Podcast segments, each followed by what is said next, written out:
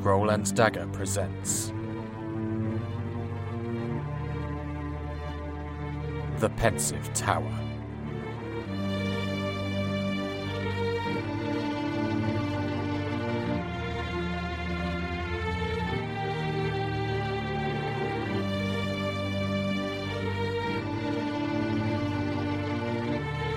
Episode 9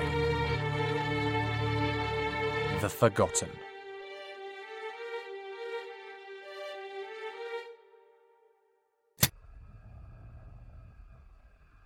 This is the memory of Betny Kanarook, Taurox, aged 29, identified as female. Memory regards an archaeological discovery in the Dogr region of the Wind Islands and was donated on the 21st of Still Sky in the year 726. Inscribed by Paxton Ferox on the 4th of Bear Tree, 729. We begin. So much history is unknown to us. Think about it. The written records only go back a few hundred years before unification. That's barely a thousand years of properly documented history. That's nothing. The church can prattle on about oral traditions all it likes, doesn't change the fact that so much has been lost and forgotten. It's incredible to think how much more we might know, how much more advanced we might be, if we had some record of the time before. Sure, we have legends from back then, and if you look at the similarities, it is sometimes possible to piece together certain events, but it's not the same as having real primary sources from those times. But I don't need to tell you people that, do I? I mean, that's what this place is for, right? To make sure nothing is forgotten if anything like the collapse happens again. Sorry, I'm wasting your time. I'm a historian, in case you hadn't already guessed, though my real passion is archaeology. The written histories are all well and good, but it's in the ruins and artifacts left behind that we can really see the lives that our ancestors lived. I knew I wanted to get into history ever since I was a little girl. I was born and raised in Romea, a small city in Sangland, but when I was about five, my mother got too old for her tour's liking and was dismissed. She then had two choices either try and join a new harem with a child in tow, or leave and make a new life elsewhere. She chose the latter and brought me to Centeria. While we were waiting at customs, one of the guards gave me this dog eared old book to read. It was full of old stories and legends, and just like that, I was hooked. When I got the opportunity to go and study ancient history and archaeology at Windcourt University, I jumped at the chance. Cut to 10 years later, and I was out with a first undergraduate degree and a master's degree, and was preparing to study for my doctorate. But first, I needed to get more practical field work under my belt. I had plenty of research experience, but nothing to show that I could apply what I knew in a practical way. So I began looking for digs that I could get involved with. I know I spoke a bit about how little we know of our own history, but truth be told, we are living in something of a golden age of archaeological discovery. Every year, more things are coming to light, and the federal government seems especially eager to fund archaeological digs. The upshot of this is that there were a fair few digs ongoing around the Federation that needed research assistants who didn't mind getting their hands dirty. My attention was drawn to one that was going on in the Wind Islands archipelago. There'd been some kind of shift in the tidal currents or something like that a few years ago, which had left this area of land that had been a mile off the coast of the Dogr Islands suddenly high and dry. Some local fishermen had gone out there and discovered some old ruins, obviously weathered by years underwater, but still definitely there. The dig had been organised and funded by the West Rock University, but when I sent my request to join the dig, it was granted pretty quickly. I guess they needed all the help they could get, but even so, I was surprised at just how keen they seemed to be to have me on the dig. I became a lot less surprised when, after enduring nearly a month long journey by cart and boat to get out there to the Dogr Islands, I saw exactly the kind of place it was. I'd been told to expect more extreme weather than I was used to, but I was certainly not expecting the deluge that hit me in the face when I stepped off the boat. The Dogr Islands are right at the far westward side of the archipelago and are exposed to strong wind and rain from off the sea, especially in the autumn months. Obviously, this presented a problem. The site was, at least on the surface, a few worn down stone pillars set in a formation that might indicate some kind of great hall or maybe a temple. But that was just what we could see. Who knew what there might be under the ground around the site? And there was no guarantee that the tide wouldn't shift again and bury it all underwater. But excavating in heavy rain and strong wind is tricky, to say the least, and if the trenches started filling up with water, that could damage the as yet unearthed artifacts. So we needed to work fast to preserve as much of what was there as we could. I was hard at work pretty much an hour after arrival, and kept at it for the next few days. Any time we were not working in a trench, it was covered with one of the numerous tarpaulins that the initial team had brought with them. It wasn't constant rain and wind, thank the three. In fact, for quite a few days we had some pretty glorious sunshine.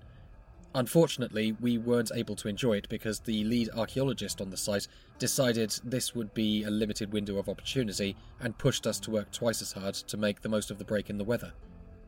It was the right decision, but that didn't stop the lot of us giving him some pretty angry looks when he wasn't looking.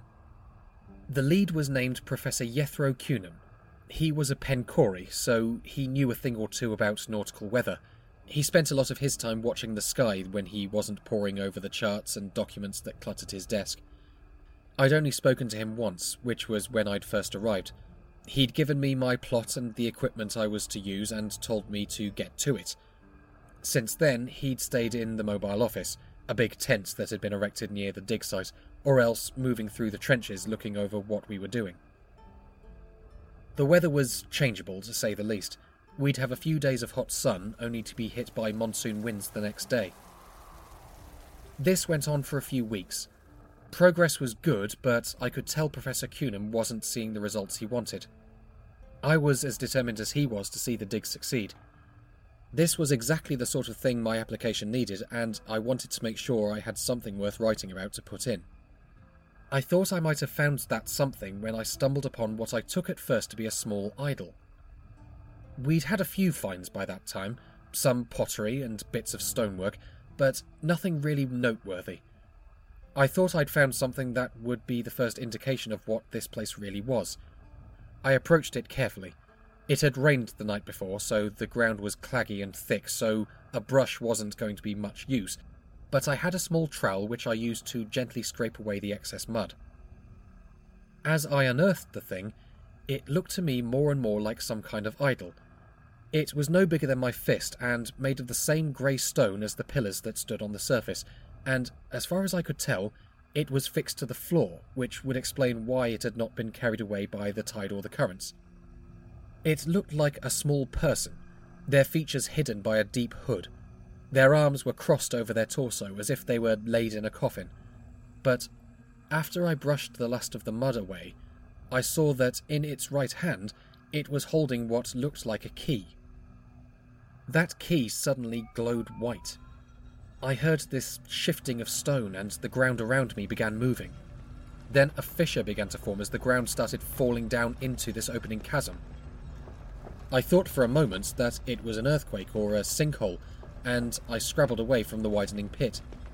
But then, as suddenly as it had started, it stopped. There was a loud noise, a sort of clunk, like something heavy falling into place, and then everything was still. I carefully crawled to the edge of the hole and looked down. To my surprise, I saw a stone set of stairs leading down into the gloomy blackness. The hole had apparently been caused by the opening of some kind of automated trapdoor. I know that sounds insane. The ruin was more than a thousand years old. There's no way any kind of mechanism would still function after that length of time, to say nothing of the damage that the salt water would have caused. But it did function. Perfectly. And there was a staircase. I know I should have gone to Professor Cunham. I did look around, but no one was nearby. I think they must have gone to lunch or something. I should have gone to find someone, but I know it was stupid, but I couldn't resist. This was potentially the archaeological find of the decade, if not greater. Who knew what might be down there? I had to see it. So I grabbed a torch and some matches from my bag and carefully began descending the steps. All that earth that had been lying on top of the door had obviously fallen onto the stairs, so the surface was now soft and uneven. So I made sure I had a firm footing on each step before I transferred my weight to the next one. It probably didn't take that long, but to me, it felt like ages. Every second I was worried someone was going to discover the hole and see me down there. Now that I was down there, I dreaded that most of all. If I was discovered, there was a chance I'd be kicked off the project, or worse, in my opinion, I wouldn't be credited with the discovery. Finally, I reached the bottom. I suppose I was expecting to find a long, narrow corridor stretching out before me, disappearing into the darkness, maybe splitting off into a few different choices to leave me lost and confused. But it wasn't like that at all. There was a corridor that led into the gloom, but I could see a faint light ahead. Even so, I used one of my matches to light the torch before I began. The first thing I saw was that the corridor was made of well cut stone. The second was that it was bone dry. I had half expected it to be still underwater, or at the very least overgrown with sea plants. But it was as if it had spent no time underwater at all. That door, or whatever it was, had kept the place perfectly sealed all the years it had been down there. The air was cold and stale. Not surprising, I suppose. If the door was strong enough to keep out the water, it definitely would have kept all the air in. I trod carefully. I had heard all those old stories about booby traps and pressure plates in ancient tombs. Obviously, most of the time there's no truth to them, but that mechanical door had got me second guessing what I thought I knew, at least in this particular place. Fortunately, there were no traps, no hidden spike pits or poison darts shot from the walls. I walked down the corridor without anything happening except the echoes of my footprints getting slightly louder as I approached the other end. That made sense a few seconds later when I reached the other end and looked out into an immense open chamber. It was lit, after a fashion, by a shaft of light that came in through a circular hole in the ceiling. It was then reflected around the room by a system of mirrors that cast the room into a kind of gloomy half light. It was completely dry in here, too. I'm not sure how. Surely, if that hole up in the ceiling, wherever it was up on the surface, if it could let in light, it would have let in the seawater. But no, here too, the place was dry. By the dim light of those mirrors, I began looking around to see if I could determine just what exactly this place was. There was plenty to see. Mosaics lined the walls of the chamber, each one showing a curious pattern or design that I didn't recognize. There were pages showing a script I couldn't identify, preserved beneath glass. But what my attention went to, what I went to examine first, was at the centre of the chamber. There, in the middle of that huge space, was an empty circle, perhaps twenty paces across. It looked to me like it might be a space for oration, maybe for a priest or some other high ranking person to address a crowd. Standing around the edge of this circle were seven tall statues. They looked a little like the one I had found above ground, the one that I'm pretty sure opened that door and let me in. But these were nearly 15 feet tall and carved from, I think, black marble. They were, well, quite a bit more imposing than the little one I'd found earlier. These statues also wore deep hoods that obscured their faces, as well as long, thick cloaks. Because of this, it was impossible to tell if the subjects were supposed to be men or women, or even whether they were human or one of the other peoples. All I could see of them were their legs, just visible beneath the cloaks and wearing high boots, and their arms, which reached out from beneath their cloaks to grasp the hilts of long double edged swords. The swords were the only way I could see that the statues really differed from each other. The only similarity was that they all looked very odd. One held a sword that looked almost as thin as a poker, while another one held a more rippled blade. There was another that looked like it had been sculpted to resemble clouds. Each sword was just as strange as the last, and each was held in the grasp of one of those intimidating cloaked figures that seemed to glare down at me despite their hidden faces as I stood at the centre. The sight of them stirred a memory, something from my childhood, stories that my mother had told me and my younger brother before bedtime, back when we'd both enjoyed those old fairy tales. the stories of the Maraman heroes. It was hard not to think about those stories as I looked up at those grand and austere figures. It was as I was turning on the spot, taking in those statues, that I saw again the mosaics I had noticed when I had first entered, the ones that had seemed to show a strange pattern. I had only glanced at them before, but I now saw that they all, in fact, showed the same design. Three broken circles, one inside the other, with the outermost circle resting atop the base of what I think was a stylized arrowhead that pointed downwards towards the floor. There were seven of these mosaics, each one positioned so that if you were standing at the centre of the chamber, as I was, it would align with the back of one of the cloaked statues. Curious, I walked to one of the mosaics to take a closer look by the light of my torch. There was another symbol at the centre of the innermost smallest circle. It was a small teardrop design, though it was red, so I'm pretty sure it was meant to be a drop of blood. I moved on to the next mosaic. There was a different design at the middle of this one. I think it was supposed to be some kind of animal tooth, like a wolf's fang or something like that. Only it wasn't bone coloured or even white. It was black. I carried on around the mosaics. Each one had a different symbol in the middle a bronze set of scales, two entwined emerald snakes, an eye with a pitch black pupil and iris, a scroll, and finally an open hand with fingers pointed downwards. I had no idea what they meant. I still don't. I can't find any reference to those symbols being used by any organisation in any written history I can find. But, like I said, there's a lot of history that we've forgotten. I made the decision to head back then. I'd been down there too long already. Some of the others would probably be looking for me by now.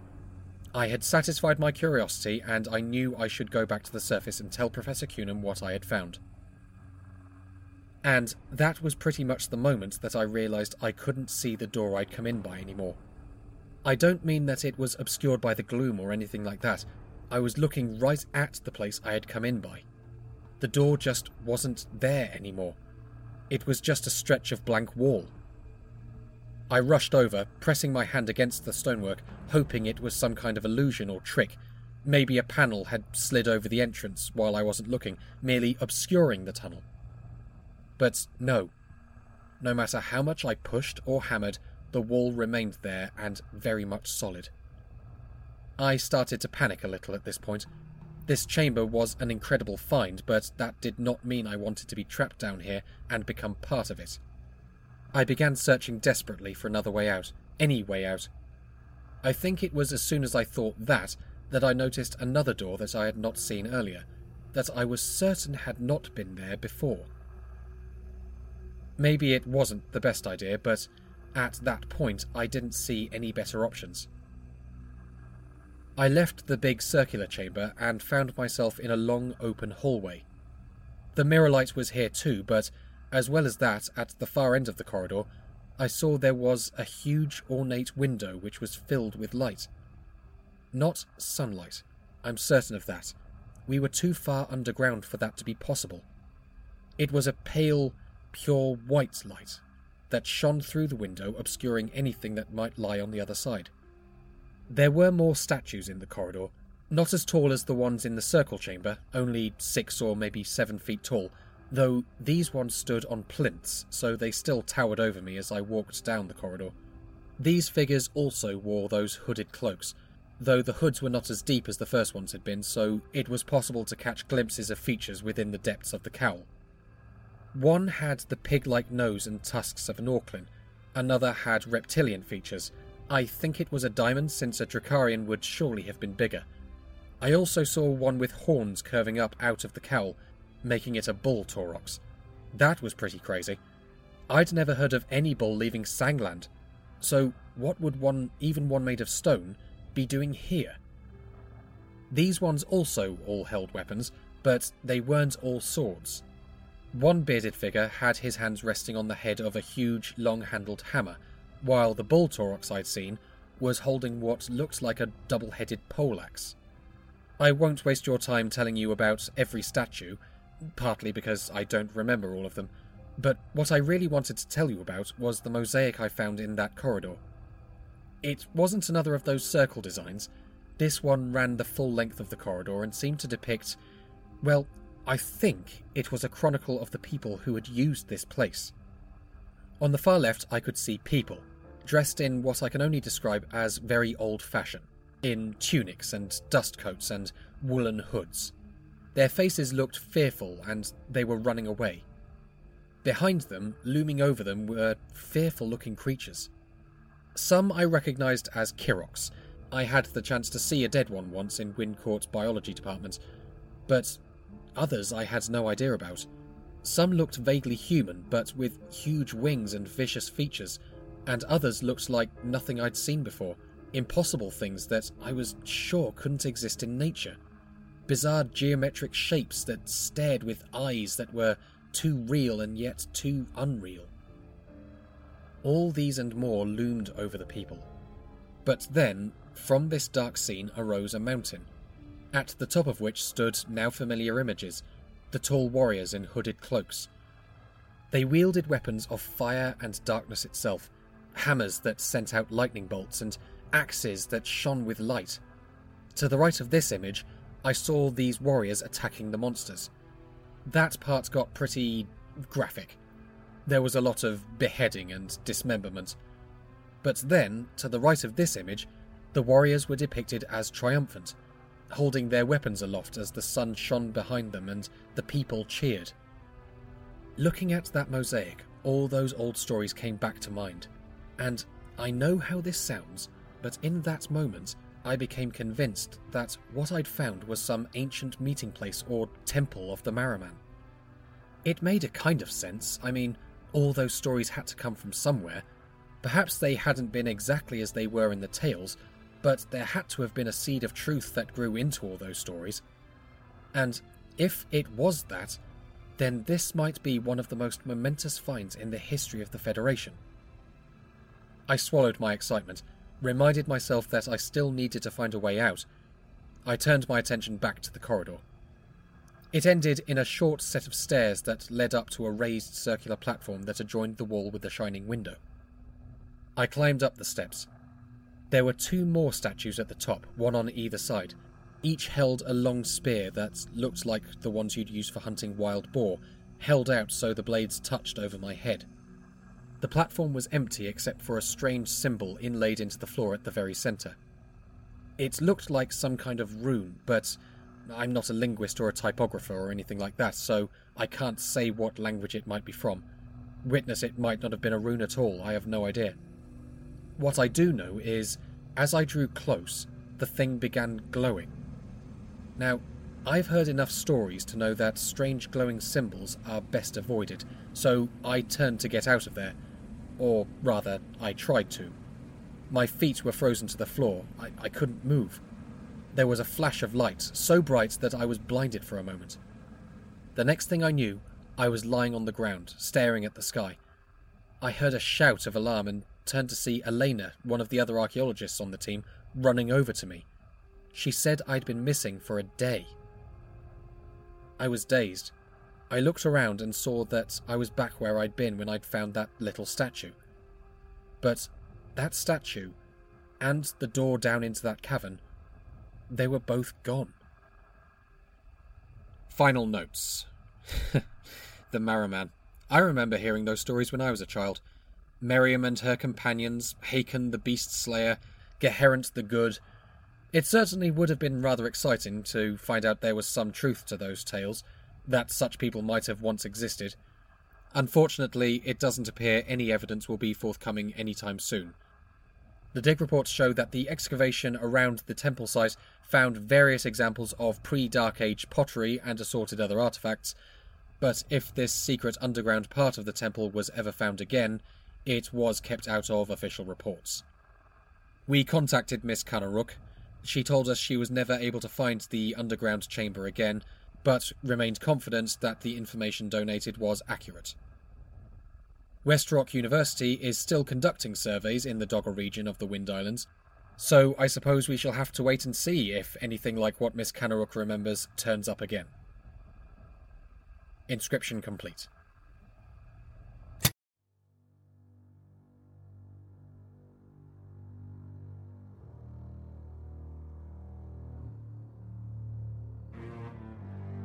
The Pensive Tower is a podcast distributed by Scroll and Dagger and licensed under a Creative Commons Attribution Non Commercial Sharealike 4.0 International License. Today's episode was written and performed by Gareth Cadogan and produced by Gina Moriarty. Original theme by Evangelos Anastassatos with artwork by Cassie Shepherd. For more information, such as ways to support us or to view show notes, visit us at scrollanddagger.com and please rate and review us wherever you get your podcasts. Thank you for listening.